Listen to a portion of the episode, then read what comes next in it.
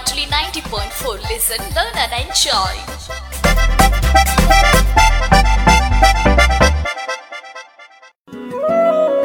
താങ്ങും തണലും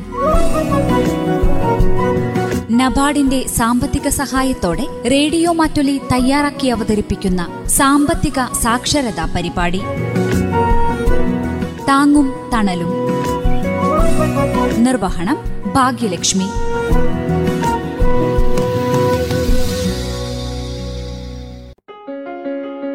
താങ്ങും തണലും പരിപാടിയുടെ ഒരു പുതിയ അധ്യായത്തിലേക്ക് പ്രിയ ശ്രോതാക്കൾക്ക് സ്വാഗതം. വയനാട് ജില്ലാ വ്യവസായ കേന്ദ്രവും മാനന്തവാടി താലൂക്ക് വ്യവസായ ഓഫീസും സംയുക്തമായി സംഘടിപ്പിച്ച സംരംഭകത്വ വികസന പരിശീലന പരിപാടിയിൽ ബിസിനസ് മാനേജ്മെന്റ് എന്ന വിഷയവുമായി ബന്ധപ്പെട്ട് Meppadi WMO higher secondary school principal Shri Ummad നടത്തിയ ക്ലാസിന്റെ പ്രസക്ത ഭാഗങ്ങളായിരുന്നു ഈ പരിപാടിയുടെ കഴിഞ്ഞ ഏതാനും അധ്യായങ്ങളിലായി ശ്രോതാക്കൾ കേട്ടുവന്നത്. സംരംഭകർ തീർച്ചയായും അറിഞ്ഞിരിക്കേണ്ട നിരവധി കാര്യങ്ങളെക്കുറിച്ച് അദ്ദേഹം പങ്കുവച്ചു. അദ്ദേഹം നൽകിയ ക്ലാസിന്റെ അവസാന ഭാഗം കേൾക്കാം ഇന്നത്തെ അധ്യായത്തിൽ. അത് നമുക്കൊരു ബിസിനസ്സുകാർ ഒഴിവാക്കേണ്ട മൂന്ന് കാര്യങ്ങളൊക്കെ മൂന്ന് കാര്യം. ഒന്നാമത് ഫിയർ പേടി ഇടയ്ക്ക് നഷ്ടപ്പെടും. ഇപ്പൊ ഞാൻ പറയും എനിക്ക് ഒരു ഞങ്ങളൊരു എഡ്യൂക്കേഷൻ ബിസിനസ് അങ്ങനെ പറയാം. പിന്നെ ഒരു സ്കൂൾ എടുത്ത് നടത്താൻ വേണ്ടി തീരുമാനിച്ചു. ഞാനൊരു പാർട്ട്ണർ കൂടിയ ഒരാൾ അയാൾ എഡ്യൂക്കേഷണലി ഡെവലപ്ഡ് അല്ല പക്ഷെ സാമ്പത്തികമായിട്ടൊക്കെ അങ്ങനെ ഞങ്ങൾ രണ്ടാളും ഇരുന്നു. ഇരുന്നിട്ട് പിന്നെ പ്ലാനിംഗ് ഒക്കെ ഉണ്ടാക്കി. ഒന്നുകൂടി നന്നായിട്ട് സ്കൂൾ നടത്താൻ പറ്റുമെന്ന് തീരുമാനിച്ചു. ഞങ്ങൾ അങ്ങനെ ഇരുന്നപ്പോൾ ഒരു ദിവസം ഇയാൾ വിളിച്ചു പറഞ്ഞു മറ ഞാനില്ല കേട്ടോ. ഉം. ഇല്ല അതെന്താ കൊറോണ വന്നു. എല്ലാവരും പറയുന്നുണ്ട് ഇംഗ്ലീഷ് മീഡിയത്തിൽ കുട്ടികൾ വരില്ല. ഗവൺമെന്റ് സ്കൂളിൽ ഭയങ്കര സംഭവമാണ്. പോയോ കാര്യം? ഫിയർ അല്ലേ? ഫിയർ ആണ്. ഞാൻ അയാൾക്ക് പിറ്റേ മാസം സംഭവമായിക്കോട്ടെ മാറിക്കാൻ പറഞ്ഞു. ഇൻവെസ്റ്റ് ഇല്ലാതെ നിലവിലുള്ള സംഭവം തന്നെ മൂന്ന് മാസം അവരെ മറ്റേ പഴയ മാനേജർ നിർത്തിക്കൊണ്ട് തന്നെ ലാഭം കാണിച്ചു കൊടുത്തു. അപ്പം എന്നോട് പറഞ്ഞു ഞാനുണ്ട് ഞാൻ പറഞ്ഞു ഇനി വേണ്ട. ഇനി വേണ്ട.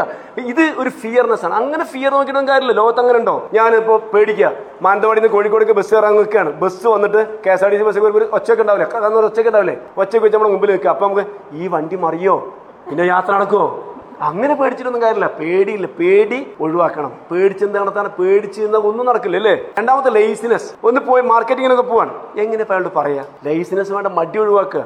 മൂന്നാമത്തെ ഡൗട്ട് ഈ സംശയരോഗം വന്നാൽ പിന്നെ ഒന്നും വിജയിക്കില്ല അല്ലേ? സംശയം ഒഴിവാക്കുക എന്നുള്ളതാണ്. ഈ മൂന്ന് സ്റ്റെപ്പ് ഒഴിവാക്കിയാൽ കോൺഫിഡൻസ് ഓട്ടോമാറ്റിക്കലി വർദ്ധിക്കും. അപ്പോൾ സ്കില്ല് നിങ്ങൾക്കുണ്ട് ആ സ്കില്ല് നടപ്പാക്കാൻ തീരുമാനിക്കുക. മാഷമാരി അവരാരും തള്ളിടാൻ നിൽക്കല്ലേ? നിങ്ങൾ തന്നെ സ്വയം ഏറ്റെടുക്കുക എന്നുള്ളതാണ്. ഇനി മനുഷ്യന്റെ സ്കില്ല് എന്ന് പറഞ്ഞാൽ ഒന്ന് ഓപ്പൺ സ്കില്ലാണ് ഓപ്പൺ സ്കില്ല് എന്ന് പറഞ്ഞാൽ നിങ്ങൾക്ക് എനിക്കും അറിയാം. ഇപ്പൊ എന്റെ സ്കില്ല് നിങ്ങൾക്ക് ഇന്ന് മനസ്സിലായില്ലേ? ക്ലാസ് എടുക്കാൻ പറ്റും അല്ലേ? എന്നാണ് എന്റെ സ്കില്ലാണ് ഇനി അത് ഓപ്പൺ സ്കില്ലാണ് എനിക്കും നിങ്ങൾക്കും അറിയാം. വേറെ സ്കില്ലുണ്ട് ബ്ലൈൻഡ് സ്കില്ലാണ് എനിക്കും നിങ്ങൾക്കും അറിയില്ല. അതാണ് നേരത്തെ മാഷ സ്കില്ല് പറഞ്ഞത്. അയാൾക്കും അറിയില്ല നാട്ടുകാർക്കും അറിയില്ല. ഒന്നിട്ടപ്പോൾ പറഞ്ഞത് അല്ലേ? ബ്ലൈൻഡ് സ്കില്ലാണ് മറ്റൊന്ന് ഹിഡൻ സ്കില്ലുണ്ട് ഹിഡൻ സ്കിൽ എന്ന് പറഞ്ഞാൽ നമ്മൾ ഒളിച്ചു വെച്ച കുറെ കഴിവുണ്ട്. നിങ്ങൾ എപ്പോഴെങ്കിലും നിങ്ങളെ കുറിച്ച് നിങ്ങൾ വ്യക്തിപരമായിട്ടൊരു അവലോകനം നടത്തിയിട്ടുണ്ടോ?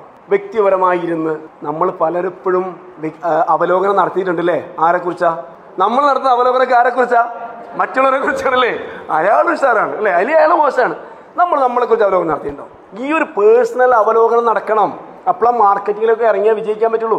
നിങ്ങൾ നിങ്ങളുടെ കഴിവിന് ഇപ്പം നിങ്ങൾ വീട്ടിൽ പഠിച്ചാൽ ഇപ്പം ചെയ്യിപ്പിക്കാൻ സമയമില്ല. ചെയ്യേണ്ട സംഭവം എന്നറിയോ നിങ്ങൾ ചെയ്യേണ്ട ഒരേ ഒരു പണി. ഇന്ന് വീട്ടിൽ പോവാം. വീട്ടിൽ പോയിട്ട് ഇപ്പോഴായാലും കുഴപ്പമില്ല കട്ടൻ ചായ മുമ്പ്. ഓക്കെ ചെയ്തിട്ട് ഒരു നാല് അക്ഷരമാണ് എസ് ഡബ്ല്യു ഒ ടി കേട്ടിട്ടുണ്ട് അങ്ങനെ? S W O T S W O T S എന്ന് പറഞ്ഞാൽ എന്താ? സ്ട്രെങ്ത് ആണ്. സ്ട്രെങ്ത് ആണ്. നമ്മുടെ കഴിവുകളാണ്. എസ് സ്ട്രെങ്ത് ഡബ്ല്യു എന്ന് പറഞ്ഞാൽ വീക്ക്നെസ് ആണ്. വീക്ക്നെസ് വീക്ക്നെസ് ആണ്. ഒ എന്ന് പറഞ്ഞാൽ ഓപ്പർച്യൂണിറ്റി ആണ്. ഓപ്പർച്യൂണിറ്റി ഇനി അതാ ബാക്കിയുള്ള അക്ഷരം? ടി ആണ്. ടി എന്ന് പറഞ്ഞാൽ ത്രെട്ട് ആണ്. ഈ ത്രെട്ട് ഭീഷണി. ത്രെട്ട് ആദ്യത്തെ സ്ട്രെങ്ത് കഴിവാണ് രണ്ട് വീക്ക്നെസ് നമ്മുടെ പോരായ്മയാണ്. മൂന്ന് ഓപ്പർച്യൂണിറ്റി ആണ് അവസരങ്ങളാണ്. നാലാമത്തെ ത്രെട്ടാണ് ഈ നാല് ഘടകങ്ങളിലൂടെ കടന്നു പോകാതെ ഒരു സക്സസും ഇല്ല. ഒരു സക്സസ്സും ഈ നാല് സിസ്റ്റത്തിലൂടെ കടന്നു പോകാതെ ഇല്ല എന്നുള്ളതാണ് പ്രത്യേകത. മനസ്സിലായോ? മനസ്സിലല്ലേ? അപ്പോ അതിന് ഇനി ചെയ്യേണ്ട പണിയുണ്ട്. എന്താണെന്ന് വെച്ചാൽ നിങ്ങൾ വീട്ടിൽ പോയിട്ട് എസ് ഡബ്ല്യു ഒ ടി എന്നിങ്ങനെ നിറന്നെഴുതുക എഴുതിയിട്ട് താഴെ നിങ്ങളൊന്ന് ഇരുന്നിട്ട് നിങ്ങളുടെ സ്ട്രെങ്ത് മുഴുവനൊന്ന് എഴുതി നോക്ക്. നിങ്ങൾക്കുള്ള കഴിവ്. നിങ്ങൾ ആലോചിക്കുക. ആലോചിച്ചിട്ട് നിങ്ങൾക്ക് ഉണ്ടാവുന്ന മുഴുവൻ കഴിവും താഴേക്ക് എഴുതി നോക്ക് അടുത്ത വീക്ക്നെസ് കുറേയില്ലേ ഈ സ്ട്രെങ്ത്തും വീക്ക്നെസ് എഴുതുമ്പോൾ ഏതാ കൂടുതൽ ഉണ്ടാവുക ആത്മാർത്ഥമായി സ്വന്തം എഴുതണമെങ്കിൽ വേറെ ആരും കാണാതെ വീക്ക്നെസ് ഉണ്ടാവുക അല്ലേ? അപ്പോൾ വീക്ക്നെസ് കൂടിയിട്ടുള്ള സ്ട്രെങ്ത് കുറഞ്ഞ ഒരാൾക്ക് വിജയിക്കാൻ പറ്റുമോ? നിങ്ങൾ പറഞ്ഞ രണ്ടായിരത്തി ഇരുപത്തി ഏഴ് ഏറ്റവും വലിയ ബിസിനസ്മാനായി മാറാൻ പറ്റുമോ? ഇല്ല. സ്ട്രെങ്ത് കൂട്ടണ്ടേ. ഈ വീക്ക്നെസ് കുറച്ച് സ്ട്രെങ്ത് കൂടി കഴിഞ്ഞാൽ ഓപ്പർച്യൂണിറ്റി കൂടും. മനസ്സിലായില്ലേ? ഈ ഓപ്പർച്യൂണിറ്റിക്ക് ത്രെറ്റാണ് നമ്മുടെ വീക്ക്നെസ് ക്ലിയർ ആയ സാധനം? ഈ ഓപ്പർച്യൂണിറ്റിക്ക് അവസരത്തിലുള്ള ഭീഷണിയാണ് ആര്? നമ്മളെ വീക്ക്നെസ് അതിന് നിങ്ങൾ എന്താ ചെയ്യേണ്ടത് ഓരോ ദിവസവും ഒരു അവലോകനം പേഴ്സണൽ അവലോകനം നടത്തുക. ഇരുന്നിട്ട് കഴിവെഴുതിയില്ല നിങ്ങൾ? വീക്ക്നെസ് എഴുതിയില്ലേ? ഇപ്പൊ ഇരുപത്തഞ്ച് വീക്ക്നെസ്സും പതിനഞ്ച് ഗുണമുണ്ടെന്ന് വെച്ചോ കഴിവുണ്ട് വെച്ചോ അപ്പൊ നിങ്ങൾ പിറ്റേ ദിവസം എന്ത് ചെയ്യണം? ഒരു വീക്ക്നെസ് കട്ട് ചെയ്യണം. ഒരു സ്ട്രെങ്ത് കൂടൂലേ? പിറ്റേ ദിവസം ഒരു വീക്ക്നെസ് കട്ട് ചെയ്യണം. ഒരു സ്ട്രെങ്ത് കൂടൂലേ? അങ്ങനെ ഞാൻ പറയാം മനുഷ്യനായതുകൊണ്ട് അറുപത് ശതമാനം സ്ട്രെങ്ത്തും നാൽപ്പത് ശതമാനം വീക്ക്നെസ്സും അല്ല പൂർണ പെർഫെക്റ്റ് ആയിട്ടുള്ള മനുഷ്യന്മാർ ആരുമില്ല. അത് അറുപത് സ്ട്രെങ്ത്തിലേക്കും നാൽപ്പത് വീക്ക്നെസ്സിലേക്കും ആക്കി മാറ്റുക അതോടുകൂടി നമ്മൾക്കൊരു സ്റ്റേണായി നമുക്ക് എന്ത് ചെയ്യാൻ പറ്റും തോന്നലായി. ഈ ഒരു സിസ്റ്റത്തിലേക്ക് എടുക്കുമ്പോഴാണ് നമുക്ക് നമ്മുടെ സ്കില്ല് മുഴുവൻ പുറത്തേക്ക് എടുക്കാൻ പറ്റുമെന്നാണ് ഞാൻ പറഞ്ഞത്. ഇനി ഞാൻ മാർക്കറ്റിംഗ് ഇപ്പോൾ തൽക്കാലം പറയുന്നില്ല. ഒരു ഒരു ഒന്ന് രണ്ട് സംഭവിച്ചാൽ നമ്മൾ പ്രൊഡക്റ്റ് ലെവൽ അഞ്ചായിട്ട് തരംതിരിക്കുന്നത് എളുപ്പത്തിൽ പറഞ്ഞു. ഒന്ന് കോർ പ്രൊഡക്റ്റ് ആണ്. കോർ പ്രൊഡക്റ്റ് എന്ന് പറഞ്ഞാൽ ബേസിക് ലെവൽ സാധാരണ ഒരു പ്രൊഡക്റ്റ് രണ്ടാമത്തെ ജനറിക് ആണ്. ജനറിക് എന്ന് പറഞ്ഞാൽ പ്രൊഡക്റ്റ് വിത്ത് ക്വാളിറ്റി പ്രൊഡക്റ്റ് സാധാരണ പ്രൊഡക്റ്റ് ആണ് പക്ഷെ കുറച്ചുകൂടെ ക്വാളിറ്റി ഉണ്ട്. അതാണ്. ഇപ്പോൾ സെല്ലോ പെൻ ഉണ്ട് പല പെന്നും ഉണ്ട്. അതിന് പക്ഷേ ഒന്നിന് ചെറിയ ക്വാളിറ്റി ഉണ്ട്. അതാണ്. ഇനി മൂന്നാമത്തെ ഞാൻ സ്പീഡിൽ പറഞ്ഞു കേട്ടോ. മൂന്നാമത്തെ എന്ന് പറഞ്ഞാൽ ഓഗ്മെന്റ് ആണ്. പക്ഷെ അത് ഡിഫറന്റ് ആണ്. എന്താ ഡിഫറന്റ് ആ സാധനം മോശമാണെങ്കിൽ റീപ്ലേസ്മെന്റ് സൗകര്യമുണ്ട് വാറണ്ടി സൗകര്യമുണ്ട്. അതുപോലെ പിന്നെ സർവീസ് ഉണ്ട്. ഇതാണ് ഇതിന്റെ പ്രത്യേകത. ഇത് പക്ഷെ ആ ഈ പ്രൊഡക്റ്റ് അല്ല ഇനി വേണ്ടത്. ഇനി വേണ്ട പ്രൊഡക്റ്റ് പൊട്ടൻഷ്യൽ പ്രൊഡക്റ്റ് ആണ്. പൊട്ടൻഷ്യൽ പ്രൊഡക്റ്റ് എന്ന് പറഞ്ഞാൽ അഞ്ച് കൊല്ലം ഗ്യാരണ്ടി തന്നിട്ടില്ലെങ്കിലും വാറണ്ടി തന്നിട്ടില്ലെങ്കിലും ആറ് കൊല്ലം ഉപയോഗിക്കാൻ പറ്റുന്ന വസ്തുക്കളെയാണ് ആൾക്കാർ നോക്കി നടക്കുന്നത്. ആ പൊട്ടൻഷ്യൽ പ്രോഡക്റ്റിലേക്ക് കാര്യങ്ങൾ മാറി വരണം. മാർക്കറ്റിന്റെ പ്രത്യേകം അങ്ങനെ മാറിയിരിക്കുന്നു. അപ്പൊ നമുക്ക് വിൽപ്പനക്കാരാണെങ്കിൽ നമ്മൾ വിൽക്കേണ്ട പ്രൊഡക്റ്റ് അങ്ങനെയാണ്. സോറി സോറി നമ്മുടെ പ്രൊഡക്റ്റ് അങ്ങനെയാണ്. അപ്പോൾ അല്ലെങ്കിൽ നമ്മൾ ഉൽപ്പാദിപ്പിക്കുന്ന പ്രൊഡക്റ്റ് ആണെങ്കിൽ പൊട്ടൻഷ്യൽ പ്രൊഡക്റ്റ് ഈ ഒരു പ്രൊഡക്റ്റ് എടുത്തു കഴിഞ്ഞാൽ അതിന് അതിനാണ് പൊട്ടൻഷ്യൽ ഉണ്ടാക്കാൻ വേണ്ടി നമ്മൾ ഓഫർ കൊടുക്കുന്നതാണ്. ഓഫർ കൊടുക്കുന്ന പൊട്ടൻഷ്യൽ അല്ല. നേരത്തെ നമ്മൾ പറഞ്ഞാണ് പൊട്ടൻഷ്യൽ എന്ന് പറഞ്ഞാൽ ഓരോ ഓഫറും വേണ്ട. അങ്ങനത്തെ പ്രൊഡക്റ്റ് ഇല്ലേ? ഒരു ഓഫറും ഇല്ലാണ്ട് പഴയ കാലത്തെ സാധനം ഇന്നും പോകുന്നില്ലേ? പോകുന്നില്ലേ? സുഖമായിട്ട് പോകുന്നുണ്ട്. ആ ഒരു പ്രൊഡക്റ്റ് ലെവലിലേക്ക് നമ്മളും മാറണം. അതിന് പുതിയ പുതിയ ഐഡിയാസ് കൊണ്ടുവരണം. പുതിയ പുതിയ ഐഡിയാസ് കൊണ്ടുവരാൻ ഞാൻ നോക്കി നിങ്ങൾക്ക് എന്ത് ബയോമര ഞാൻ എസ് എസ് എൽ സി കഴിഞ്ഞപ്പോൾ എന്റെ ഉപ്പ ബിസിനസ്സുകാരനാണ് അതുകൊണ്ട് എസ് എസ് എൽ സി കഴിഞ്ഞപ്പോൾ പിന്നെ ഞാൻ ഒരു കച്ചവടത്തിലേക്ക് പോയി ലോൺ എടുത്തിട്ട്. അപ്പോൾ ലോൺ എടുക്കാൻ വേണ്ടി ഞാൻ പോയ സമയം എനിക്കറിയാം ബാങ്കേർ പോട്ടെ. അതെല്ലാവർക്കും അനുഭവം വ്യവസായ വകുപ്പ് പോയിട്ട് തന്നെ എനിക്ക് ഒരു ആരാണ് ഓഫീസർ എന്ന് കാണാൻ പറ്റിയില്ല കൊല്ലങ്ങൾക്ക് മുമ്പാണ്. ഇന്ന് ആലോചിച്ച് നോക്ക് വ്യവസായ ഓഫീസർമാർ മുഴുവൻ നിങ്ങളെ മുമ്പിൽ വന്നിട്ട് ഒന്ന് എടുക്ക് ഒന്ന് തുടങ്ങ് ഞങ്ങൾ ഒപ്പുണ്ട്. ഇല്ലേ? ശരിയല്ലേ? അങ്ങനെ വരുമ്പോൾ നമുക്ക് ഇത് അവസരം ഉപയോഗിക്കാൻ പറ്റിയില്ലെങ്കിൽ നിങ്ങൾ ഒറ്റ കളിച്ചു നിങ്ങൾ ഫുട്ബോൾ ഇഷ്ടപ്പെടുന്ന ആൾക്കാരല്ല ഇവിടെ ഉള്ളത്? ഇനി നിങ്ങൾക്ക് ഇപ്പോൾ ഈ വ്യവസായ വകുപ്പ് ഒരു ഓഫർ ചെയ്യണം എന്താ വെച്ചാൽ നിങ്ങൾക്ക് ഇഷ്ട ഒരുപാട് താരം നിങ്ങൾക്ക് ഇഷ്ടപ്പെട്ട താരങ്ങളില്ലേ? ഇല്ലേ ഓരോരുത്തർക്ക് ഓരോ താരങ്ങൾ ഇഷ്ടമായിരിക്കും നിങ്ങൾക്ക് ഇഷ്ടപ്പെട്ട മുഴുവൻ താരങ്ങളെയും പങ്കെടുപ്പിച്ചിട്ട് മാനന്തവാടി സ്കൂൾ ഗ്രൗണ്ടിൽ ഒരു വമ്പൻ ടൂർണമെന്റ് നടത്താൻ പോകുന്ന വെച്ചോ? നിങ്ങൾക്ക് ഓഫറാണ് പൈസ ഒന്നും കൊടുക്കേണ്ട നല്ല ഗാലറിയിൽ നിന്ന് കളിയാണ് അങ്ങനെ കളി കാണാൻ നിങ്ങൾ തീരുമാനിച്ചു കളി നടക്കുകയാണ്. നിങ്ങൾ ഇഷ്ടപ്പെട്ട താരങ്ങളൊക്കെ വന്നു. നമ്മുടെ ദിവസത്തെ ഏറ്റവും മുഹൂർത്തമായ ദിവസം അല്ലേ? താരത്തിനെ നേരിട്ട് കാണാൻ ഷൈക്കന്റെ കൊടുത്തു എല്ലാം പറഞ്ഞാണ് അങ്ങനെ കളി തുടങ്ങിയാണ്. ചുരുക്കി പരസ്യം കളി തുടങ്ങി. കളി തുടങ്ങി ടച്ച് ചെയ്തു പോയി ഫോർവേഡ് നേരെ മുന്നോട്ട് പോകുന്നു. ഒരാൾക്ക് പാസ് കൊടുത്തു. അടുത്ത് നിങ്ങൾക്ക് ഇഷ്ടപ്പെട്ട താരത്തിന് കാലിൽ പന്ത് കിട്ടി. അയാൾ ഗോൾ അടിക്കാൻ പോവാണ്. വേറെ ആരും മുമ്പിലില്ല. ഗോളിനെയും വെട്ടിച്ചു. ഗോൾ ഇങ്ങനെ അടിക്കാൻ പോയി. നമ്മളിങ്ങനെ ആവേശത്തിലാണല്ലേ ഗോൾ എന്ന് പറഞ്ഞ് നിൽക്കുന്ന സമയത്ത് ഇയാൾ ഗോൾ പന്തടിച്ചത് ക്രോസ് ബാറെ തട്ടി തിരിച്ചു വന്നാൽ നമ്മൾ അയാൾ എന്ത് വിളിക്കും? ഈ പറഞ്ഞ ആവേശം ഉണ്ടാവുമോ ഉണ്ടാവുമോ ഇല്ല. പിന്നെ സി ഇങ്ങനത്തെ അവസരം വ്യവസായ വകുപ്പും ഒക്കെ തന്നിട്ട് അത് ഉപയോഗിക്കാത്തവനെ പിന്നെ ഈ സംഭവം കാണുന്നത് നമ്മളും കാണില്ലേ? അത് ഉപയോഗിക്കുക എന്നുള്ളതാണ്. അതിന് വ്യത്യസ്തമായ മാർഗങ്ങളാണ് ഇന്ന് നമ്മൾ പഠിച്ചുകൊണ്ടിരിക്കുന്നത്. ഞാൻ തൽക്കാലം പിന്നെ ഇതിന്ന് അങ്ങോട്ട് മാറുകയാണ്. ഇനി നമുക്ക് ഇതിനൊക്കെ വേണ്ട ഏറ്റവും വലിയ സാധനം എന്ന് പറഞ്ഞാൽ നമ്മുടെ ഒബ്സർവേഷൻ കപ്പാസിറ്റിയാണ് നമുക്ക് കാണുകയും ചെയ്യാം നിരീക്ഷിക്കുകയും ചെയ്യാം. ചെയ്തൂടെ? പിന്നെ സീൻ കാണാം ഒബ്സർവ് ചെയ്യാം അല്ലേ? എന്നെ നിങ്ങൾക്ക് കാണാം. കണ്ട ഞാൻ ആരാ ഒരാൾ. എന്നെ ഒബ്സർവ് ചെയ്യാം. അപ്പോഴാണ് എനിക്ക് മുടിയില്ലാത്തവർക്ക് നിങ്ങൾ അറിയുള്ളൂ. അല്ല ഒബ്സർവ് ചെയ്യുമ്പോഴല്ലേ അറിയുള്ളൂ? ശരിയല്ലേ? ഒറ്റ കാഴ്ചക്ക് അറിയില്ല. അത് കാണേണ്ട കാര്യമില്ലല്ലോ.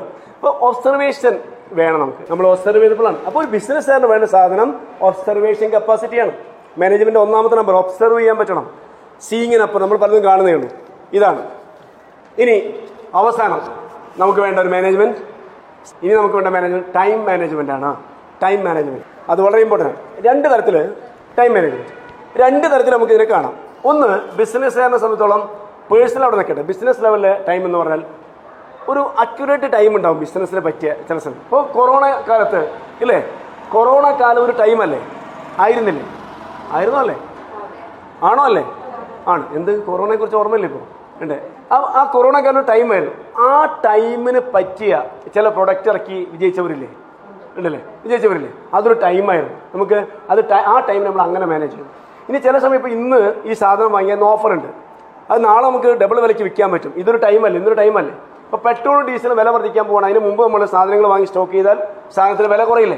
ഇങ്ങനെ നമുക്ക് ബിസിനസ്സുകാർക്ക് ടൈം ആണ്. എപ്പോഴും നമ്മൾ ടൈമിനെ കുറിച്ച് വളരെ പിന്നെ എന്താ പറയുക അവയർനെസ് അയക്കണം നല്ല ബോധം ഉണ്ടാവണം. ഏത് സമയത്ത് വാങ്ങി പ്രൊഡക്റ്റ് വിറ്റാൽ ലാഭം കിട്ടും ഏത് സമയത്ത് ഇല്ലെങ്കിൽ ഇതൊന്ന് ടൈം ഉപയോഗിക്കാം. ഇത് ഉപയോഗിക്കണമെങ്കിൽ നമുക്ക് എന്ത് പേഴ്സണൽ ടൈം മാനേജ്മെന്റ് വേണം.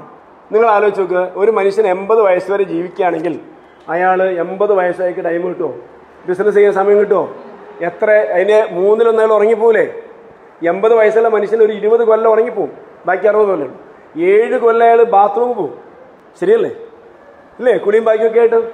ബാക്കി ആറ് കൊല്ലം അയാൾ ഭക്ഷണം കഴിക്കാൻ പോകും ചുരുങ്ങിയതാ. നല്ല തീറ്റ തിന്നുന്ന ആളാണെങ്കിൽ അതും പോരാ. അല്ലേ? പോവും. സമയം ഇങ്ങനെ ഓരോന്ന് കൂട്ടി നോക്ക്. ഒരു ഇരുപത് വർഷമാണ് നമുക്ക് എൺപത് വയസ്സ് വരെ ജീവിക്കുന്ന മനുഷ്യന്റെ ലൈഫ് ടൈം എന്ന് പറഞ്ഞാൽ എത്രയാണ്? ഇരുപത് വർഷമാണ്. ഈ ഇരുപത് വർഷം കൊണ്ട് വേണം നമുക്ക് ചരിത്രം സൃഷ്ടിക്കാൻ. മനസ്സിലല്ലേ ഇതൊക്കെ. അതിനെന്ത് വേണം? അതിനാകുമ്പോൾ നേരത്തെ പറഞ്ഞ പ്ലാനിങ് മാനേജ്മെന്റ് ടൈമിനെ മാനേജ് ചെയ്യണം. ടൈം എട്ട് മണിക്കൂർ ഉറങ്ങുന്ന ആളാകുമ്പോഴാണ് ഞാൻ പറഞ്ഞത് ഇരുപത് മിനിറ്റ് പോയെ നമുക്ക് ആറ് മണിക്കൂർ ഉറങ്ങിയാൽ പോരെ. പോരെ. ആറ് മണിക്കൂർ ഉറങ്ങിയാൽ പോരെ. പോരെ. ഇങ്ങനെ ചുരുക്കി ചുരുക്കിക്കൊണ്ടുവരാനാണ് ടൈമിനെ നമുക്ക് മാനേജ് ചെയ്യാൻ പറ്റണം. അപ്പോൾ ടൈം മാനേജ് ചെയ്യണ ഒരു വഴി നമുക്ക് കൂടുതൽ എന്തിനാണോ ആവശ്യമില്ലാതെ ചിലവായി പോകണം അതിനെ കുറച്ച് ഇതിലേക്ക് കൊണ്ടുവരാം. ഒന്ന്. രണ്ട് ലിസ്റ്റ് ഔട്ട് ചെയ്യുക. ഓരോ വർക്കും ലിസ്റ്റ് ഔട്ട് ചെയ്യുക. രാവിലെ എഴുന്നേൽക്കുന്നതിന്. നിങ്ങൾ ജീവിതത്തിന് ടൈം ടേബിൾ ഉണ്ടാക്കി നോക്ക്. ഞാനിത് എഴുതി കാണിക്കാൻ സമയമില്ലാത്തതുകൊണ്ടാണ്. അല്ലെങ്കിൽ ഇപ്പോൾ കറക്റ്റ് പറയായിരുന്നു. ജീവിതത്തിന് ടൈം ടേബിൾ ഉണ്ടാക്കുക. നിങ്ങൾ ബിസിനസ്സുകാരാണ് വിജയിക്കാൻ പോകുന്ന ആൾക്കാരാണ് നിങ്ങൾ പല്ല് തേക്കാൻ എത്ര സമയം എടുക്കുന്നുണ്ട്? ചുരുങ്ങിയത് ഒരു പത്ത് മിനിറ്റ് പോലെ. പല്ല് തേക്കാൻ മാത്രമല്ല രാവിലെ എഴുതി തണുപ്പത്ത് ഒന്ന് പിന്നെ ഏന്തിയൊക്കെ വലിഞ്ഞ് ബ്രഷ് ഒന്ന് എടുത്ത് ആദ്യം ഒന്ന് മാറി തേച്ച് പിന്നെ തണുപ്പുണ്ടോ എന്ന് നോക്കി അല്ലേ? തേച്ചൊക്കെ വരുമ്പോഴത്തേക്കും പത്ത് പതിനഞ്ച് മിനിറ്റ് പോലെ പല്ല് തേക്കാൻ. പോരെ ശരിക്കും പല്ല് തേക്കാൻ എത്ര സമയം വേണം? ഏഹ് ഡോക്ടേഴ്സ് പറഞ്ഞാൽ തേർട്ടി സെക്കൻഡാണ് പക്ഷെ അത് കുറച്ച് കുറഞ്ഞു പോയി. ഒരു മിനിറ്റ് പോലെ പല്ല് തേക്കാൻ. അത് മുപ്പത്തിരണ്ട് പോലെ അല്ല അല്ല അല്ലേ. അത് തേക്കാൻ ഒരു മിനിറ്റ് അല്ലേ വേണ്ടു? ആ ഒരു മിനിറ്റിനാണ് നമ്മൾ ഒമ്പത് മിനിറ്റ് വേസ്റ്റ് ആക്കല്ലേ ഒരു ദിവസം വേസ്റ്റ് ആക്കിയാൽ മുപ്പത് ഇന്റു എത്ര മിനിറ്റ് ആയി ഇരു ഇരുന്നൂറ്റി എഴുപത് മിനിറ്റ് ആയി ഇങ്ങനെ ഇരുപത് കൊല്ലത്തിന്റെ അല്ലെ നമുക്ക് ആയസുള്ളത് ഇരുപത് ഇരുപത് കൊല്ലത്തിൽ എത്ര സമയം നമ്മൾ വേസ്റ്റ് ആയി കളയുന്നു? പല്ല് തേക്കുന്നു. എവറിത്തിങ് ആലോചിച്ച് വർത്താനം പറഞ്ഞു കളയുന്ന സമയത്തിന് നമ്മൾ സമയമുണ്ടോ? നമുക്ക് സമയമില്ല. സമയമില്ല എന്ന് പറയാം. അപ്പോൾ ഞാൻ എന്താ പറഞ്ഞാൽ അപ്പോൾ സമയം ഉണ്ട്. ആ സമയത്തെ ഉപയോഗിക്കലാണ് പ്രത്യേകത. അതിന് നമ്മുടെ ജീവിതത്തിൽ ഡൈനബിൾ ആക്കുക രാവിലെ എഴുന്നേൽക്കുന്നതിന് അലാറം വെക്കുക. രാവിലെ ബാത്റൂം പോകുന്നതിന് അലാറം വെക്കുക. എത്ര സമയം പോകുന്നതിന് നോക്കുക. കുളിക്കുന്നതിന് അലാറം വെക്കുക. പല്ല് വയ്ക്കുന്നതിന് അലാറം വെക്കുക. Everything should be a planning because we are a businessman who want to get the success in the two thousand two thousand twenty seven രണ്ടായിരത്തി ഇരുപത്തി ഏഴിൽ ഏറ്റവും ഉയർന്ന ബിസിനസ് ആണ്. അപ്പോൾ ടൈമിന് കറക്റ്റ് ചെയ്യുക. സമയത്ത് നമ്മൾ ഇങ്ങനെ കാണുക. ഞാൻ ആ കോളത്തിൽ എന്തൊക്കെ നമുക്ക് ഫസ്റ്റിൽ എങ്ങനെയാണ്? നമുക്ക് അർജന്റ് വർക്ക് ഉണ്ട്. ഓക്കെ ആ വർക്ക് എന്തല്ല? ഇമ്പോർട്ടന്റ് അല്ല. ഇപ്പോൾ ഉദാഹരണമായിട്ട് കല്യാണം. കല്യാണത്തിന് പോകുക എന്നുള്ളത് ഇമ്പോർട്ടന്റ് ആണ്. ഒരു ഒരാൾ പോയാലും പോലെ ഫാമിലിയിലെ അല്ലേ? അർജന്റ് അർജന്റ് ആണ്. പോകേണ്ടതുണ്ട് പക്ഷെ നമുക്ക് നോട്ട് ഇമ്പോർട്ടന്റ് ആണ്. ഇനി നമുക്ക് അപ്പുറത്ത് നോട്ട് ഇമ്പോർട്ടന്റ് നോട്ട് അർജന്റ് ടൂറിന് പോകുക എന്നുള്ളതാണ്. അത് ഇത്ര ഇമ്പോർട്ടന്റ് ആണ്. അല്ല ഇത്ര അർജന്റ് ആണ്? പിന്നെ മാറ്റി വെച്ചൂടെ? നീ ഇപ്പുറത്ത് നോക്കൂ. നോട്ട് അർജന്റ് അർജന്റ് ഇല്ല പക്ഷേ ഇമ്പോർട്ടന്റ് ആണ്. ഇമ്പോർട്ടന്റ് ആണ്. അപ്പോൾ നമ്മൾ ഏതിനാണ് എടുക്കേണ്ടത്? അർജന്റ് ഇല്ല പക്ഷെ ഇമ്പോർട്ടന്റ് ആണ്. ഏതിന് പോകണം പോവും. ഇനി ലാസ്റ്റ് നോക്ക്. അതിനേക്കാളും ഒരു സംഭവമുണ്ട്. ഇമ്പോർട്ടന്റും ആണ് അർജന്റും ആണ്. ഏതാ പോകേണ്ടത്? ഇമ്പോർട്ടന്റ് അറിഞ്ഞത്. അപ്പോൾ അതിന് നമ്മൾ പ്രയോറിറ്റൈസ് ചെയ്യുക എന്ന് പറയും. ഒരു മുൻഗണനാ ക്രമത്തിൽ സമയത്ത് നിശ്ചയിക്കുക. നാളെ പരിപാടി ഇന്ന് ബിസിനസ്സുകാരൻ തലേദിവസം പ്ലാൻ ചെയ്യണം. ഇന്ന് പ്ലാൻ ചെയ്യാം.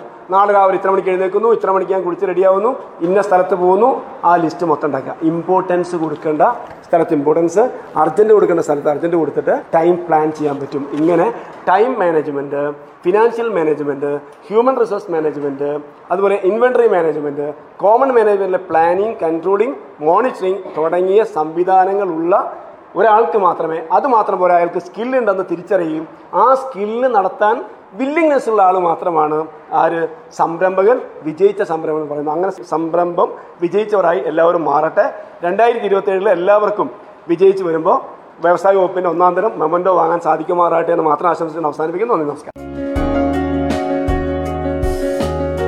ഒരു ബിസിനസ് ആരംഭിക്കുമ്പോൾ മുതൽ അത് വിജയകരമാക്കി തീർക്കാൻ എന്തൊക്കെ കാര്യങ്ങളാണ് അത്യാവശ്യമായി വേണ്ടത് എന്നതിനെക്കുറിച്ചും ഏത് രീതിയിൽ ഒരു ബിസിനസ്സിനെ വിജയത്തിലെത്തിക്കാം എന്നതിനെക്കുറിച്ചും വിശദമായ അറിവുകളാണ് Meppadi W MO higher secondary school principal Shri Ummer പങ്കുവച്ചത്. ബിസിനസ് മാനേജ്മെന്റ് എന്ന വിഷയവുമായി ബന്ധപ്പെട്ട് അദ്ദേഹം നടത്തിയ ക്ലാസിന്റെ അവസാന ഭാഗമായിരുന്നു ഇന്ന്. മറ്റൊരു വിഷയവുമായി താങ്ങും തണലും പരിപാടിയിൽ വീണ്ടും എത്താം. നന്ദി നമസ്കാരം.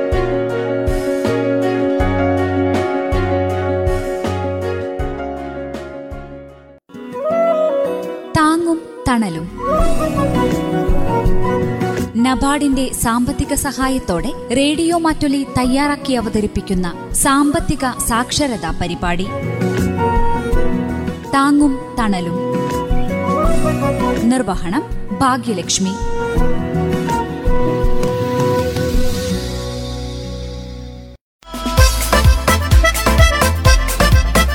You're listening to 90.4. Listen, learn enjoy.